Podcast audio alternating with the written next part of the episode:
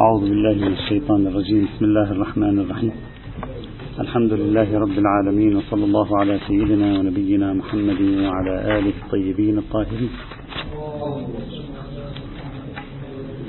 كنا نتكلم في الدليل الاستقرائي الذي طرحه الذرائعيون لإثبات نظريتهم في سد الذرائع وفتح الذرائع. طبعا أغلب الموارد إن لم نقل جميع الموارد التي ذكروها كانت تتصل بسد الذرائع وقليلا ما كنا نجدهم يتكلمون عن فتح الذرائع من باب الأمثلة كما لاحظتم من خلال الأمثلة التي تحدثنا عنها بالأمس. نريد اليوم أن نتوقف اليوم وغدا مع هذا الدليل ونتأمل فيه هل يمكن أن يرجع إلى شيء نافع لنا أو لا. سأتوقف عند هذا الدليل على شكل نقاط نقطة تتلو نقطة أخرى. النقاط هذه ليست انتقادات النقاط هذه بعضها نقد بعضها تحليل بعضها تأييد لبعض الأمور. لن أسميها بالإشكالات وإنما سوف أسميها بنقاط في معالجة موضوع الاستقراء هنا. النقطة الأولى البنية الذرائعية التي تكلم عنها الذرائعيون يعني البنية الذرائعية للشريعة التي تكلم عنها الذرائعيون وإمكاناتها. مقصودي من هذا العنوان هل أن تلك الصورة التي طرحها الذرائعيون لنظام الشريعة هل هذه الصورة ممكنة؟ ثبوتا ثبوتا. هل ممكن ثبوتا أن يكون الله سبحانه وتعالى عندما وضع شريعته هذه قد نظمها ونسقها وبناها على ثنائية وجود أحكام أصل ووجود أحكام ذرائع يعني أحكام حماية لأحكام الأصل. هل هذا ممكن أو توجد مشكلة ثبوتية هنا؟ هل توجد مشكلة فلسفية؟ هل توجد مشكلة معقولية؟ هل توجد مشكلة تصور؟ الجواب لم يتضح لنا وجود أي مشكلة في ذلك. يعني لا يوجد بعد التأمل أي محذور عقلي فلسفي كلامي ذاتي في هذا التصوير الذي قدمه لنا الذرائعيون أبدا على الإطلاق لا توجد أي مشكلة بل أكثر من ذلك. نحن نجد هذا النمط من التفكير سائدا في حياة العقلاء. يعني العقلاء يمارسونه ونحن نلاحظ ذلك بالوجدان. العقلاء يعرفون أن هناك عندهم حكم معين ويشرعون سلسلة من الأحكام الأخرى بهدف حماية الحكم الأول. هذا شيء موجود شائع. حتى في حياتك الأسرية أنت لا تريد من ابنك أن يلعب فيضع رجله فوق البئر فيسقط.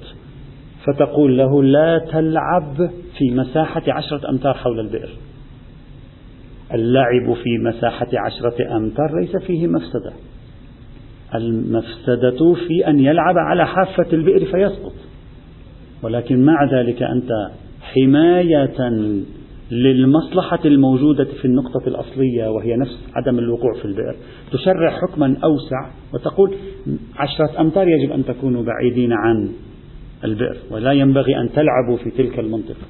لو نراجع حياتنا اليومية نجد في قوانيننا الأسرية إذا صح التعبير الاجتماعية قوانين الدولة التنظيمات المدنية نراعي هذا النمط. ليس شيئا غريبا فليس مستحيلا ليس أمرا على خلاف العقل والعقلانية. هذا ما أريد أن أصل إليه. وقد قلنا سابقا وأشرت إلى مقالة لي نشرت سابقا كل أمر يعيشه العقلاء في نظامهم القانوني فمن الممكن أن يكون الله قد استخدمه. لا أقول استخدمه أقول يغدو من الممكن أن يكون الله قد استخدمه.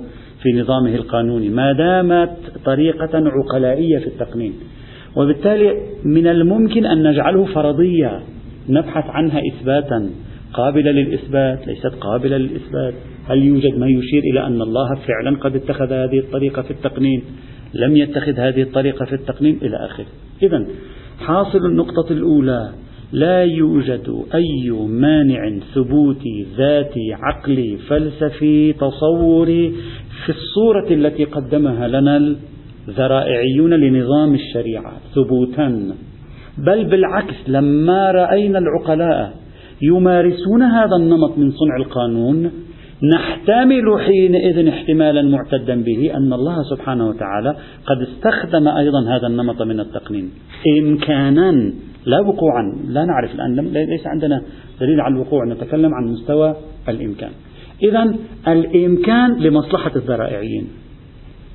هذا معنى النتيجة. الإمكان هنا لمصلحة الذرائعيين. ما قالوه ممكن. لا يوجد شيء يمكن أن نقول عنه مستحيل. لا هذا يلزم منه استحالة على الله أو هذا يلزم منه قبح أو هذا يلزم منه تناقض. لا أبدا لا يوجد شيء من هذا القبيل. وهذا واضح بنظري. هذا النقطة الأولى. النقطة الثانية. هذه النظرية التي طرحها الذرائعيون يمكن أن تؤثر في فهم دور القرآن الكريم في التشريع ودور السنة في التشريع. يعني ممكن لهذه النظرية أن ترفدنا تساعدنا على تصور جديد. تصور ممكن لا أقول هو واقع. الآن ما زلنا نتكلم في الممكن. لدور القرآن والسنة في التشريع. هكذا. نقول إن أغلب ما شرعه القرآن هو عبارة عن الأحكام الأصلية. اعتداء على أموال الناس اعتداء على الناس حرمة القتل اعتداء على أموال الناس السرقة الزنا هذا محرم في حد نفسه مثلا. العلاقات خارج إطار الزوجية بشكل أعم هذا محرم في حد نفسه وهكذا. الكفر محرم في حد نفسه عبادة الله واجبة في حد نفسها. هذه الأحكام التي تجدها في القرآن الكريم في الأعم الأغلب هي أحكام الأصل هي الشريعة. هي أصلا الشريعة. وكل ما هو سوى هذه الأحكام أو أغلب ما هو سوى هذه الأحكام هو أحكام سد ذرائع أو فتح ذرائع. إذا صحت نظرية الذرائعين إذا صحت نظرية الذرائعيين من الممكن حينئذ أن نتصور القرآن يؤسس أحكام الأصل في الغالب والسنة تؤسس الأحكام الشرعية الحقيقية التي هي سد ذرائع أو فتح ذرائع. مثلا بالأمس ماذا قلنا؟ قلنا الزنا هو المحرم الأصلي وتوجد سلسلة من الأحكام محيطة شرعت من باب سد الذرائع سواء ذكرت في القرآن أم ذكرت في السنة الشريفة. هذا ماذا يعني؟ يعني أن حكم الزنا العلاقات غير الشرعية حكم أصل ذكره القرآن وتوجد سلسلة من الأحكام موجودة في القرآن والسنة ليست سوى سد ذرائع الأحكام الأصل ماذا يفيدني هذا؟ يفيدني في أن تلك الفكرة التي تقول أغلب الدين في القرآن أنتفع بها إذا صحت نظرية الذرائعيين لماذا؟ لأن الدين والشريعة في الحقيقة ليس سوى الأحكام الأصلية هي الشريعة الأصلية التي يريدها الله. وسائر الأحكام جعلت خدمة لهذه الأحكام. فعندما نقول كل الشرع في القرآن الكريم يعني هذه هي الأحكام الأصلية التي في القرآن الكريم. وبالتالي تكون تشريعات السنة من باب سد الذرائع إلى تشريعات الأصل أو من باب التأمين وفتح الذرائع إلى تشريعات الأصل. وهذا ما يمكن أن يشرح لي أن القرآن احتوى على أصل الشرع وأن السنة احتوى على احتوت على الأحكام التأمينية والتحفظية. للشريعة الإسلامية. بدل أن أقول إن القرآن فقط ذكر بعض المجملات والسنة هي التي ذكرت التفصيل كما هو السائد وناقشناه في محله. لا هذه الصورة قد لا تكون صحيحة. إذا صحت نظرية الذرائع ستظهر صورة جديدة الآن. إذا صحت ستظهر صورة جديدة. القرآن يؤسس الأحكام المركزية لا المجملات. لا نتكلم بعد عن إجمال وتفصيل. الأحكام المركزية وسائر الأحكام جاءت خدمة لها. فالسنة تشرع في الشريعة ما هو خادم للأحكام الموجودة في كتاب الله تبارك وتعالى وما هو في كتاب الله هو أصل الأحكام الشرعية. إذا النقطة الثانية في مسار بحثنا هو لو صحت نظرية الذرائعيين فمن الممكن أن يفتح لنا ذلك بابا على إعادة فهم دور القرآن والسنة بأن نقول أغلب ما جاء في القرآن هو أحكام الأصل وأغلب ما جاء في السنة هي أحكام الذرائع. قد تأتي السنة بأحكام أصل وقد يأتي القرآن بأحكام ذرائع لكن الأغلب هنا هو أحكام أصل والأغلب هنا هو أحكام ذرائع.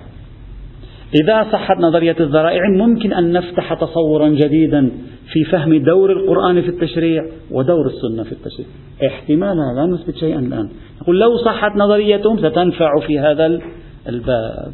هذه نقطة ثانية فقط نمر على النقاط. النقطة الثالثة.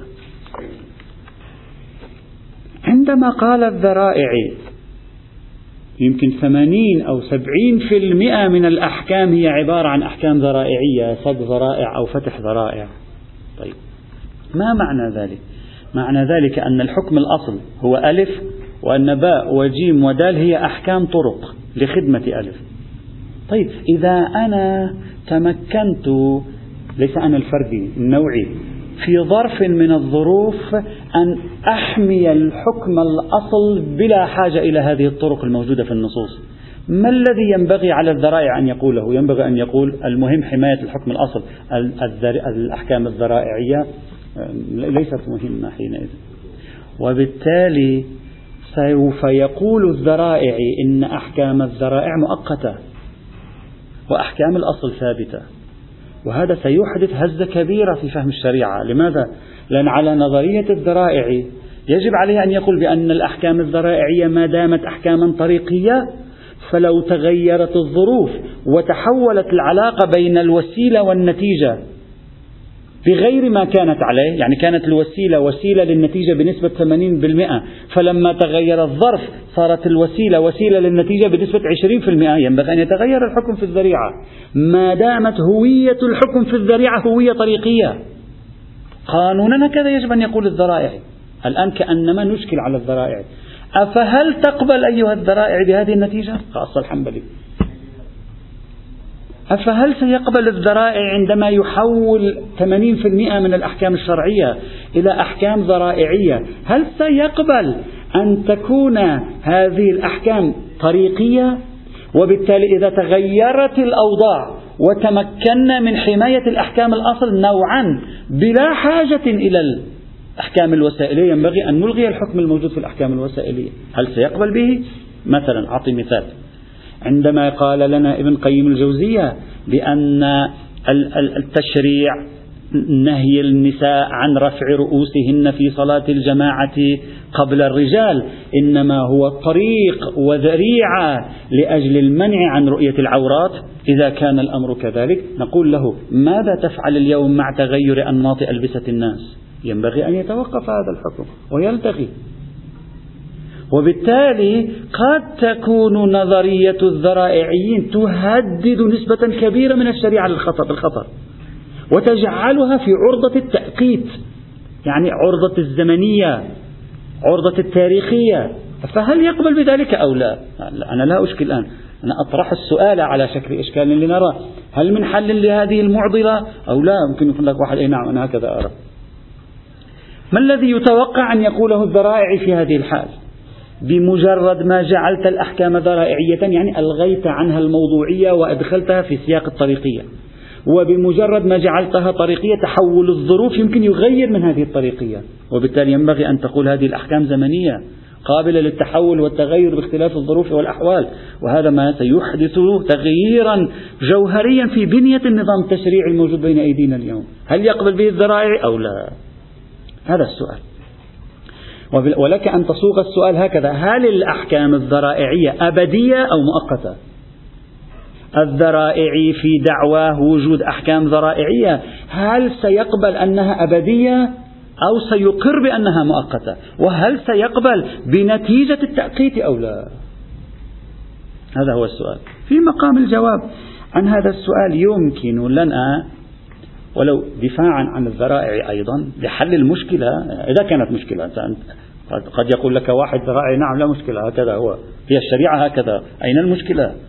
لماذا أنت خائف؟ يعني تشعر بالهلع. لا هي هكذا الشريعة. لكن لكي نخفف وطأ هذا الهول الذي ستحدثه نظرية الذرائع لو كانت الذرائع سوف تفضي بنا إلى التأقيت يمكن أن ننوع الأحكام الذرائعية إلى ثلاثة أنواع. النوع الأول. الأحكام القائمة على الطبائع البشرية التي لا تختلف باختلاف الظروف والأحوال نوعا نوعا عادة لا فردا لا نتكلم على مستوى الأفراد. هذه بإمكان الذرائع أن يقول. بما أن الذرائعية مبنية على النوع لا على الحالة الفردية كما شرحنا سابقا. إذا العلاقة بين الوسيلة وبين النتيجة علاقة دائمة نوعان نوعان مثلا النظر إلى المرأة لمس المرأة النوم تحت لحاف واحد مع امرأة أجنبية. كشف المرأة لجسدها التبرج بزينة. كل هذه المنظومة الذرائع قال بأنها ذرائعية. بإمكان الذرائع أن يقول هذا النوع من الأحكام الذرائعية أبدي. لماذا؟ لأنه نوعا نوعا طبيعة العلاقة بين هذه الطرق وبين النتائج ثابتة. لا تتغير حدة. إذا ترسم رسم بياني. لا تتغير بشكل حاد بمرور الزمن. لأن هذه الناتجة من الطبائع البشرية. كما قلنا ابن تيمية ماذا كان يقول؟ كان يقول ما يقتضيه الطبع. بما أنها ناتجة من الطبائع البشرية إذا فهي نوعا تبدو وكأنها ثابتة. فنتعامل معها على أنها ثابتة ونقول هذا النوع من الأحكام الذرائعية ثابت لأن النسبة بين المقدمة والنتيجة فيها نوعا ثابتة. وبالتالي لا ينبغي أن نقول بتأقيتها. وبهذا يستطيع الذرائع أن يدخل كمية كبيرة من الأحكام الذرائعية ضمن ثوابت الشريعة. ولا يخرجها عن ثوابت الشريعة إلى التاريخية. هذا نوع. النوع الثاني أحكام الحفظ وأحكام الحماية وأحكام الذرائع التي تنشأ في الشريعة عن محدودية إمكانات المكلف ومحدودية معلوماته. مثل الاحتياط في موارد العلم الإجمالي. أنت بسبب محدودية معلوماتك الشريعة شرعت حكما ذرائعيا بضرورة ترك عشرة أطراف. هي عبارة عن أطراف العلم الإجمالي. موارد الاحتياط هكذا عادة. طيب. أو حتى في بعض الأحيان الاحتياط الإخباري. يعني عند الشك في حرمة شيء حتى لو كان بدويا لو بنينا عليه. وهذا نفس الشيء. هنا بما أن النكتة تشريع هذه الأحكام الذرائعية هذه الأحكام التأمينية هذه أحكام الحماية نكتة تشريعها محدودية إمكانات المكلف نفسه فمن الطبيعي للذرائع ونحن معهم أن يقول إذا لم يعد هناك نقص في الإمكانات أن يرتفع الحكم. لأن نكتة الحكم الذرائعي محدودية الإمكانات. يعني عندي عشرة أوان أعلم بأن واحدة منها هي عبارة عن الخمر. ولا يجوز شرب الخمر. الشريعة قالت لي يجب عليك أن تترك العشرة لماذا؟ حكم سد ذرائع حتى لا تقع من حيث لا تشعر في شرب الخمر.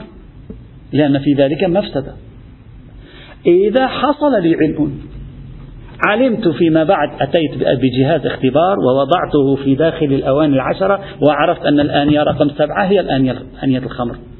في هذه الحال لم يعد هناك معنى موضوعي للحكم الذرائعي هنا.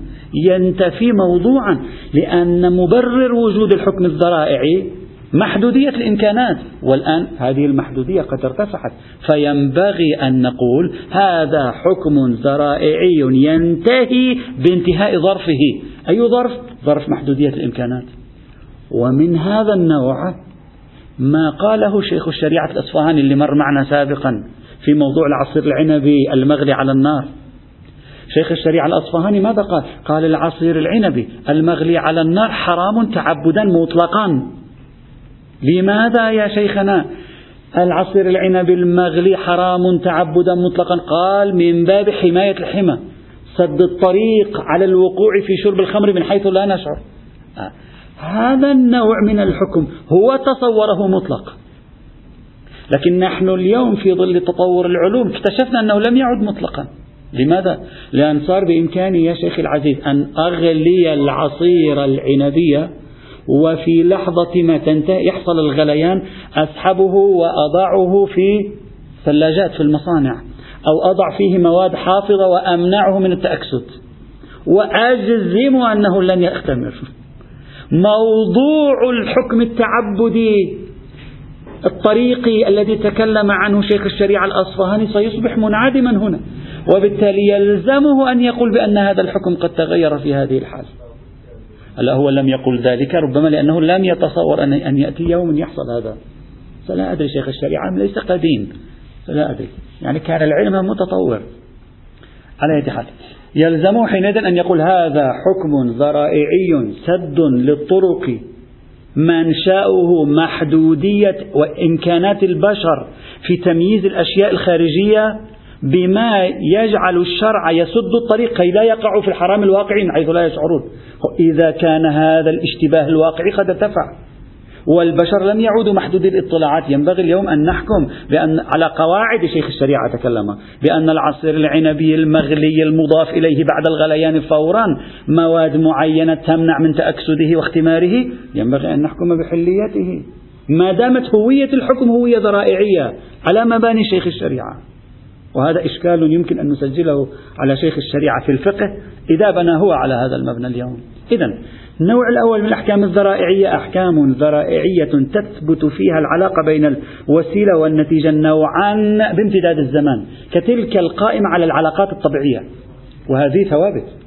النوع الثاني ما تكون العلاقة فيها بين الوسيلة والنتيجة نوع علاقة قائمة على محدودية المعلومات وإمكانات المكلف. هنا من الطبيعي أن يقول الذرائعي يرتفع الحكم بارتفاع موضوعه ومبرره. ولن يجد في ذلك ضيرا. وأنت هم تقول ذلك. في بحث الاحتياط أنت هم تقول ذلك. لا تجد في ذلك ضيرا. النوع الثالث. الأحكام التأمينية أو التحفظية أو الذرائعية التي يكون التي تكون قد بنيت من الأول على حالة ظرفية واقعية لا ظاهرية منشأها جهل المكلف. مثل موضوع رفع النساء لرؤوسهن قبل الرجال في صلاة الجماعة. أصلا ولادة هكذا فهم منها الذرائعي طبعا أنا أقول هل فهمه صحيح غير صحيح؟ بحث آخر. نحن نفترض مثاله صحيح. هكذا هو فهم منها. ونقول منطقي أن يقول الذرائعي ما دام أصل وجود هذا الحكم الذرائعي ظرفيا يعني في ظرف نوعية ألبستهم في ذلك الزمان طبيعي أن يقول الذرائعي وبضغط قاطع وله مبرره الاجتهادي أيضا. هذا الحكم سيتغير إذا تغير ظرفه. أي ضير في ذلك؟ أنت شيخنا العزيز لو تأملت أمثلة الذرائعيين ستجد أكثر من نصفها يعني الأمثلة اللي ذكرها ابن قيم الجوزية على سبيل المثال ستجد أكثر من نصفها من النوع الأول. والباقي من النوع الثاني والثالث. لا بأس. حينئذ يمكن للذرائع أن يقول لا إشكال علي. أنا أقول الأحكام الذرائعية على النوعين. نوع ثابت وهو أغلب الأحكام الذرائعية ونوع مؤقت زمني ولي دليل على تأقيته. ما هو الدليل؟ أن نفس الحكم بني على حالة ظرفية. إما هذه الحالة الظرفية جهل المكلف وإما هذه الحالة الظرفية خارجية واقعية. ولا ضير في ذلك. إذا في النقطة الثالثة هذه يمكن أن نفك العقدة ونقع في الوسط بين جعل 80% من الشريعة تاريخية لا. وبين الحفاظ على أبادية نسبة عالية من الأحكام الشرعية حتى لو كانت ذرائعية. هذه نقطة ثالثة. نقطة رابعة. وهذه مهمة بالنسبة لنا. على ضوء هذه النقاط نحن سوف نبني إشكالاتنا فيما بعد. نحن هذه نقاط تمهيدية. وبعد انتهائها واتضاح صورتها ستبدأ الإشكالات, الإشكالات الجوهرية على الذرائعيين. أنا عندما أقول بأن العلاقة بين الحكم ألف وباء هي علاقة ذرائعية وهذه دعوة صحيح؟ تحتاج إلى دليل. ما هو الدليل؟ يعني لو سألتك سؤالا ماذا تتوقع شيخنا العزيز؟ ماذا تتوقع أن يكون الدليل على أن ألف شرعت ذريعة لباء؟ وبعبارة أخرى ما هي القرائن التي تساعد الفقيه على استكشاف أن تشريع ألف جاء لأجل تشريع باء.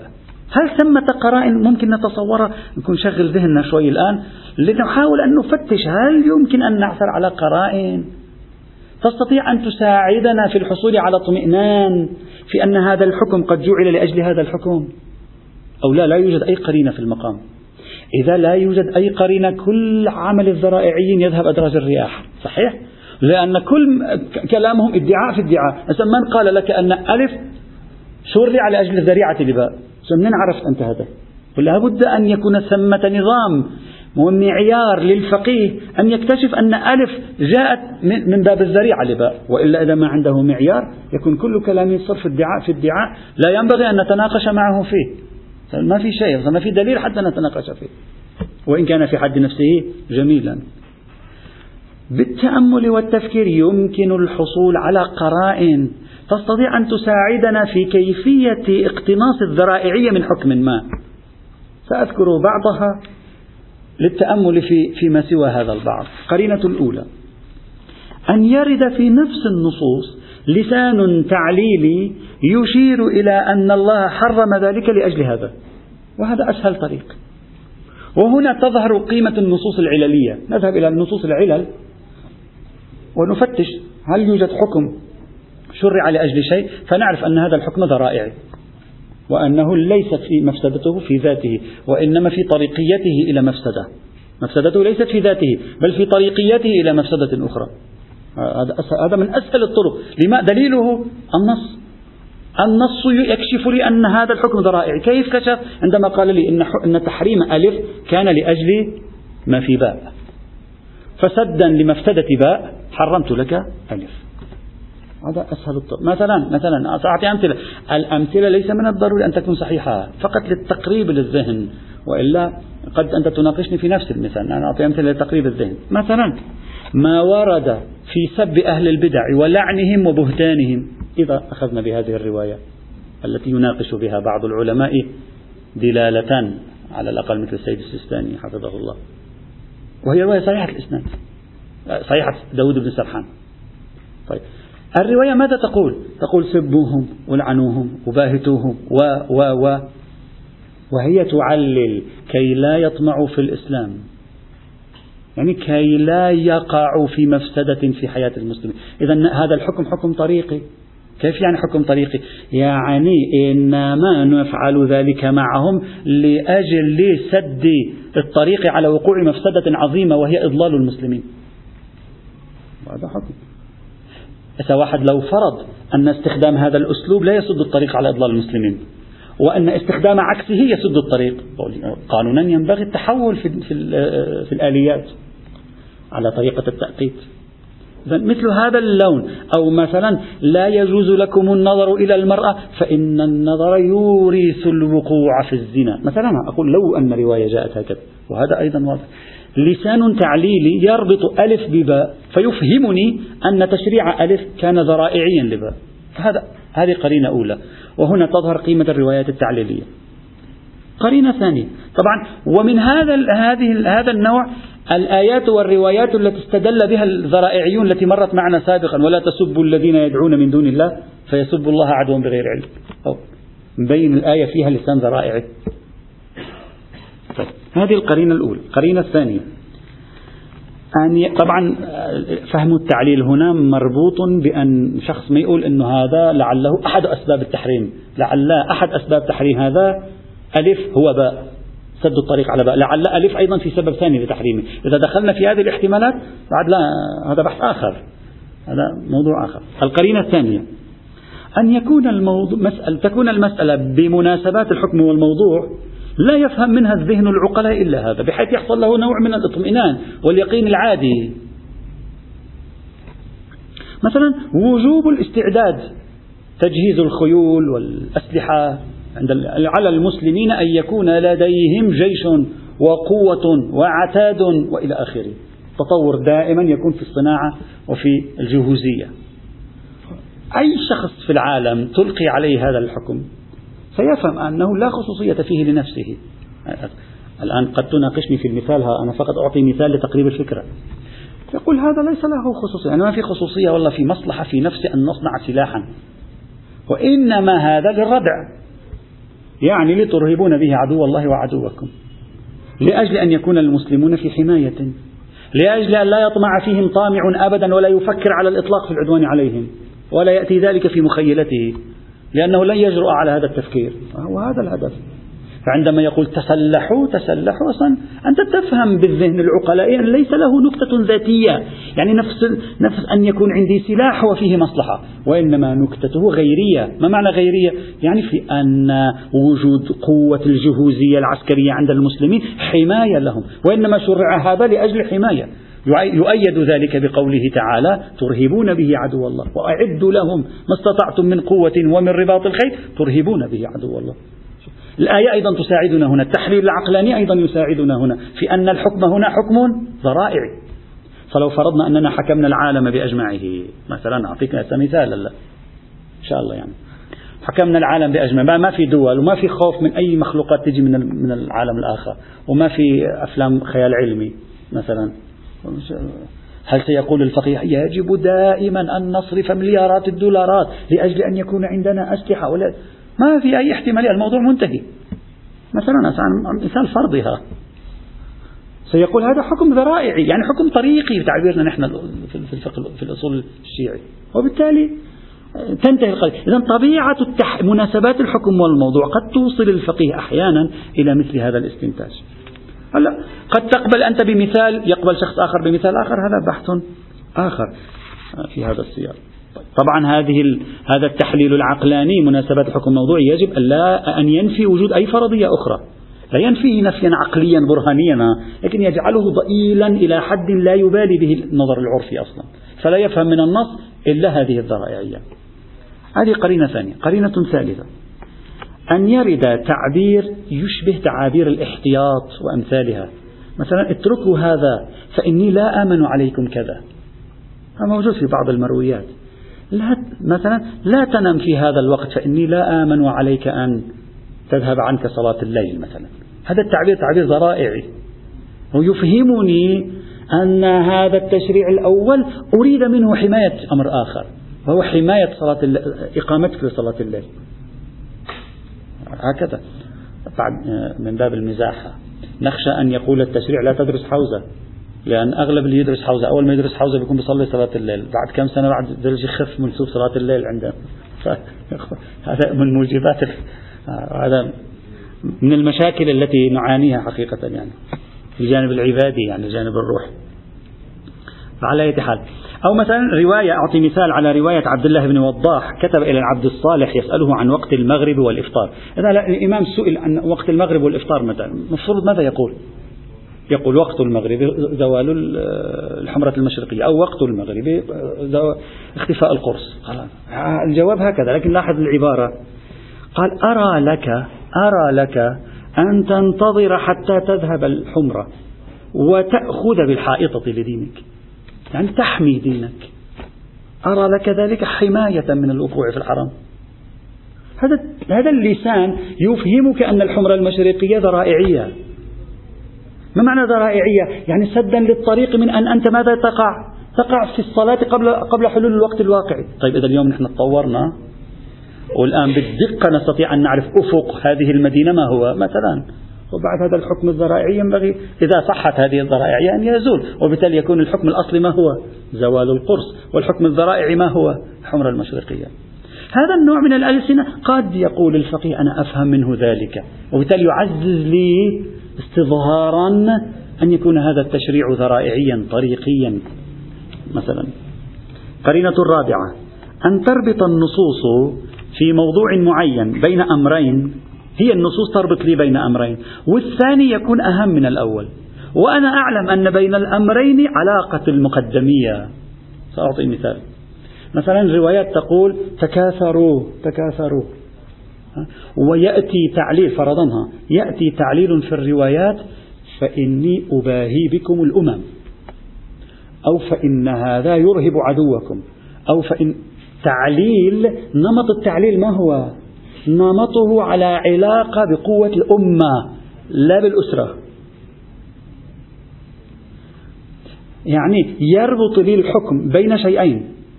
تكاثروا تناسلوا فإن ذلك يجعل الأمة قوية. ليس تعليل ربط ربط لا أريد أن أقول تعليل ربط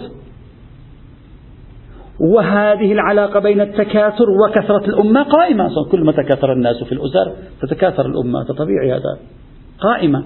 وتكاثر الأمة أولى من تكاثر الأفراد يعني من تكاثر الأسر. يعني نفس الأسرة ليست منظورة. الأمة نعرف من الخارج كثرتها قوتها عزتها أهم من عزة هذا الفرد وذاك الفرد.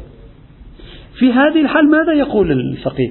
يقول أنا أفهم هنا أن الدعوة للإنجاب ولكثرة الإنجاب أخذت على نحو الذرائعية لقوة الأمة لعزة الأمة لكثرة الأمة ما شابه ذلك. وبالتالي لا يعود يربط كثرة الإنجاب بأن مصلحته في كثرة أفراد الأسرة. يعني لم تعد مصلحة كثرة أفراد الأسرة في كثرة أفراد الأسرة. صارت مصلحة كثرة أفراد الأسرة في كثرة الأمة في عزة الأمة في قوة الأمة. فيفهم حينئذ استنتاجا أن الحكم الأول وكأنه يراد منه فتح الذريعة فتح الطريق على تحقيق الحكم الثاني. والمطلوب ما هو الحكم الثاني؟ اللي هو قوة الأمة وعزة الأمة. وهذا قاله بعض الفقهاء آه، قبل عشرين سنة ليس الآن قبل عشرين سنة. قالوا بأن النصوص التي وردت في موضوع الحث على النسل يراد بها قوة الأمة وعزة الأمة. ليش؟ لأنه لاحظ في الروايات إشارات لموضوع الأمة. فاستنتج من ذلك أن هذا الحكم طريقي تاريخي. هنا بمناسبة الموضوع نسميه حكما ذرائعيا. بتسمية الذرائعيين يصبح حكما ذرائعيا. المثال قد يعجبك قد لا يعجبك لكن الطريقة هي المهمة بالنسبة إلينا. القرينة الخامسة أكتفي بخمس قرائن. أن تكون بين الشيء بين ألف وباء علاقة تمهيد. هذه تمهد لهذه. ثم تأتي الرواية وتسمي ألف باسم باء. هذا مهم جدا هذا مهم جدا. ألف بينها وبين باء علاقة تمهيد يعني تفضي إلى باء تمهد الطريق لباء. هذا نعلمه من الخارج هذه المقدمة خارجية. الرواية ماذا تفعل؟ تسمي ألف باسم باء مع أن ألف واقعا ليس اسمه اسم باء. سأعطي مثال. إذا جاءت الرواية وقالت العين تزني. بين العين وبين الزنا علاقة تمهيد لأن النظر ممكن أن يفضي بالإنسان إلى الوقوع في الحرام. وهذه العلاقة التمهيد علمناها من الخارج بالتحليل الموضوعي الخارجي. ثم رأينا أن الرواية تطلق عنوان المقصد النتيجة تطلقه بعينه على الوسيلة. فماذا تفهم من ذلك؟ قد قد يفهم الفقيه حينئذ أن المراد أن توسع دائرة الزنا ليصبح النظر منه. يعني النظر لم يكن محرما لأنه محرم بل لأنه يفضي إلى الزنا. فلذلك تعنون بأنه زنا. لو كان النظر بحد نفسه محرما ما كان هناك داعي لأن تصفه بأنه يزني. هو النظر حرام. لكن إنما وصفه بأن النظر الزنا لأنه يريد أن يقول حيث إنه يفضي إلى الزنا فأثر الزنا يأتي عليه حكم الزنا يأتي عليه صفة الزنا تأتي عليه. فلذلك أنا أعبر عنه بأن العين تزني أو النظر زنا وما شابه ذلك. إذا وهذا دقيق جدا في ألسنة الآيات والروايات. هذا هذا مهم جدا بالنسبة إلينا هنا. أن يكون شيء ليس في حد نفسه زنا لكن بينه وبينه علاقة تمهيد ثم تأتي الرواية وتخلع عليه اسم الزنا. أنا أسألك لماذا سمته زنا؟ سيقول لك إنما أطلقت عليه هذا التعبير نظرا لخصوصية التمهيد هذه. فأفهم من ذلك أن تحريم هذا كان لصفة الزنا. فأفهم من ذلك ذرائعيته. طبعا المثال ممكن أنت تقبل به لا تقبل به. لكن القرائن هذه أمثال هذه القرائن يمكن أن يستخدمها الذرائعيون يمكن أن تجدها في أدبيات الذرائعيين لتعرف كيف يستطيعون أن يستكشفوا أن ألف حرمت لأنها طريق إلى باء ولم تحرم لأجل عنوانها الذاتي طبعا هذا موضوع العين تزني. طبعا هذا تحليل في إطلاق الروايات تعبير صفة على شيء ليست صفة واقعية. هذا تحليل. هذا أحد التحليلات. بعض مثلا تحليل آخر حكومة. وسع مفهوم الزنا. أصلا الزنا صار له مفهوم شرعي آخر. تعرفون أن أن الأشياء الواقعية الفقهاء قبلوا هذه الفكرة. طبعا هذا محل بحث. قالوا الصفات الواقعية على الأشياء العناوين الواقعية على الأشياء يمكن أن لا تكون معتبرة عند الشارع. نفس الاسم الشارع ينحت له معنى جديدا مثل الحيض. الحيض هو عبارة عن دم معروف قبل الإسلام الحيض هو الحيض. لكن الشرع ماذا قال؟ قال الحيض يشمل عشرة أيام. وممكن العلم يثبت أن اليوم الثامن هذا ليس الحيض ليس هو موت تلك البويضة في الرحم وتحولها وما في جدار الرحم إلى دم. هذا مثلا شيء آخر. لا لكن الفقيه يقول لك لا. تقول له هذا خلاف الواقع. يقول أنا ما يهمني الواقع لأن الحيض الشرعي غير الحيض الواقعي. هذه كلمة متداولة. لأن الشهر الشرعي غير الشهر الواقعي. هذا في بحث الهلال. الفقهاء آه، توصلوا بنظرية الحكومة خاصة إلى أن الأشياء ذات الصفة الواقعية تصبح لها مصطلحات شرعية وبالتالي يفكون بينها وبين خصوصيات الواقع. هذا موجود مكرر في أبواب متعددة. تستطيع أن تجده مثلا. النفاس. في نفاس واقعي أو في لنفرض واحد امرأة أولدت الدم الذي ينزل مثلا في اليوم الثامن ليس دم نفاس. العلم جاء وعمل اختبار قال هذا يا أخي ليس دم نفاس أبدا هذا. هذا تفاعلات معينة خاصة خارج عن إطار دم النفاس. لا علاقة له بدم يقول لك لا هذا نفاس. لماذا؟ لأن النفاس الشرعي طيب يقول مثلا سن اليأس. سن اليأس ما هو؟ هو مثلا خمسين مثلا لنفترض على الرواية. يقول له نحن فحصنا هذه المرأة. هذه المرأة الدم الذي يأتيها في سن 55 هذا هو نفس الدم الذي كان يأتيها يا مولانا في سن 45 هو نفسه نفس العملية البدنية نفس الخصوصيات الفسيولوجية. وأنا ما لي علاقة لأن سن اليأس اليأس له مفهوم شرعي غير اليأس مفهومه الواقعي. هذه يئست واقعا لكن لم تيأس شرعا. هذه العملية طبقها الفقهاء في الكثير من الموارد. طبعا أنت بإمكانك تنتقد في هذا المورد أو ذاك المورد. لكن هذه طبقوها. العين تزني. إذا أردنا أن نطبق صيغة أحد الصيغ هي صيغ الذرائعيين. شرحناها قبل قليل. صيغة ثانية حكومة. الزنا يصبح له معنى عام في الشريعة. وهذا المعنى عام. نزلت العين منزلة الزنا. بهدف إثبات حرمتها. بدون أي علاقة للذرائعية. لكن في بعض المدارس الأخرى تفهم هذه التعابير بشكل مختلف.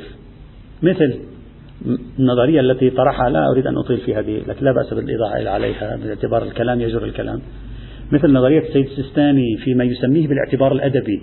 السيد السيستاني في نظرية الاعتبار عنده نظرية في الاعتبار. يقسم الاعتبار وهو يحاول أن حتى أحد آرائه في تقسيم علم الأصول تقسيمه على أساس الاعتبار. كل أبواب علم الأصول محورها الاعتبار. ويقسم الاعتبار إلى اعتبار قانوني واعتبار أدبي. اعتبار قانوني أحكام وضعية وتكليفية هذا نسميه اعتبار قانوني. يعني صيغة قانونية اجتماعية الهدف منها إلزام أحد أو وضع حالة قانونية معينة وهذا واضح. ثم يقول هناك نوع آخر من الاعتبارات اسمه الاعتبار الأدبي ويقول هذا الاعتبار الأدبي قد استخدم في الكتاب والسنة. في السنة على الأقل لا أدري إذا يقول في الكتاب. مثلا كيف يعني استخدم مثلا أنت تقول ويقول هذا موجود في اللغة. عندما تقول أنت زيد أسد يقول هذا ضرب من الاعتبار الأدبي. ما معنى ضرب الاعتبار الأدبي؟ يعني تعتبره أسدا. لكن أنت لا تريد أن تؤسس قانونا. أنه هذا أسد. لا نفس الاعتبار هدفه فقط تحريك الطرف الآخر في العواطف والأحاسيس. يعني نفس أن أقول زيد أسد اعتباري لزيد أنه أسد أريد أن ألقي في نفس الطرف الآخر مهابة زيد قوة زيد شجاعة زيد عنفوان زيد. فهذا الاعتبار اللي هو مثل المجازات والاستعارات والكنايات كلها اعتبارات أدبية. مثلا أحد الأمثلة التي يطرحها السيد السيستاني في بعض بحوثه آه، مثال الرواية التي وردت في الزكاة والخمس آه، آه، في الزكاة. تقول أنها لا يأخذها السادة بنو هاشم لا يأخذونها. لماذا؟ لأن أوساخ ما في يد الناس. وتعرف صار عليها نقاش هذه شو ما معنى أوساخ ما فيها الشيخ محمد جواد مغني يقول شو هذا يعني؟ نحن يعني أولاد ست أولاد جارية؟ هذا هذا لا تصدر من أهل البيت عليهم السلام. الشيخ محمد جواد مغني هذا رأيه يشكك أصلا في هذه الرواية. سيد الهاشمي سيد محمود الهاشمي الشهرودي حفظه الله له تخريج آخر مثلا. سيد الثاني له تخريج ثالث يقول هذه الرواية لا تريد أن تؤسس أي اعتبار قانوني ما في قانون هنا لا تريد أن تؤسس شيء. ماذا تريد أن تفعل؟ تقول هذه الرواية قيلت لبني عبد المطلب حتى تحدث في نفسهم حاجزا نفسيا أمام أخذ الزكاة حتى لا يستغلوا الزكاة ويسووا حاشية حاشية الزعيم أولاده أبناء عمومته وأصهرته إلى آخره. يقول لما قال هذه أوساخ ما في أيدي الناس مجرد تعبير الهدف منه التأثير على المخاطب وليس وراءه شيء آخر. وبالتالي لا ينبغي أن نقحمه في الاستدلالات الفقهية. هذا نتيجته. لا بعد لا وجود. لماذا؟ لأن هذا الضرب من الاعتبار اعتبار أدبي وليس اعتبارا قانونيا فلا علاقة له بالقانون أصلا. هذا الآن لك, لك أن تناقش أنت في الأمثلة لكن هذا لون. مثلا العين تزني قد يقول لك. أقول قد يقول لا أدري لم يقل لك أنا أقول قد يقول هذا تعبير يراد منه فقط أن تشعر أنت بهول النظر المحرم فقط. ولا يريد أن يرتب حكم لا حكومة ولا ذرائع ولا من يحزنون. فقط يريد أن تشعر, تشعر أنت بهول هذه الحدث. العين تزني الله فإذا أنا نظرت كأنما هو زنا. هذه الحالة النفسية التي تلقيها الكلمة في نفسك هي اعتبار أدبي ليس وراء عبادان قرية. انتهينا. نقطة. لكن هذا الكلام ليس بسيطا أولا ما طبعا في بحث كثير حوله. ما هو معيار الاعتبار الأدبي؟ كيف أعرف أن هذا النص اعتبار أدبي أو لا؟ هذا يحتاج إلى بحث. لعل السيد له معايير. الآن باعتبار طرحها مختصرا ما فصل. ما هو معيار أن أعتبر نص أنه اعتبار أدبي أو اعتبار قانوني؟ الألسنة التنزيلية كيف أعرفها مثلا؟ وهذا مهم مهم جدا. فما هي المعايير؟ لا ندري ما هي المعايير. قد واحد يقول لك أنا هذا المعيار مثلا لا أقبل به مثلا. طبعا هذه النظرية ليست جديدة خلافا لما يتصوره بعضهم. ليست جديدة ليس بمعنى أن السيد الثاني لم يقدم فيها جديدا لا. جديد السيد السيستاني فيها أنه استفاد منها في, في النصوص الفقهية. هذه قيمة الخطوة الإضافية التي قام بها وإلا هذه موجودة موجودة قبلنا عند المسيحيين وجاءت إلينا في القرن العشرين. دكتور خلف الله عندما يقول أن القصص القرآني ليس وراءها حقيقة ما معنى هو هذا؟ اعتبار أدبي. ما معنى اعتبار أدبي؟ يعني يريد أن يصور لك في ذهنك مشهدا يلقي تأثيرا في نفسك يدفعك نحو الخير. وهذا نفس الاعتبار الأدبي ليس جديدا. نظرية الاعتبار الأدبي هي أصلا طبقوها في باب القصص القرآني طبق مثلا في التعابير التي استخدمها القرآن وفق عقائد ذلك الزمان.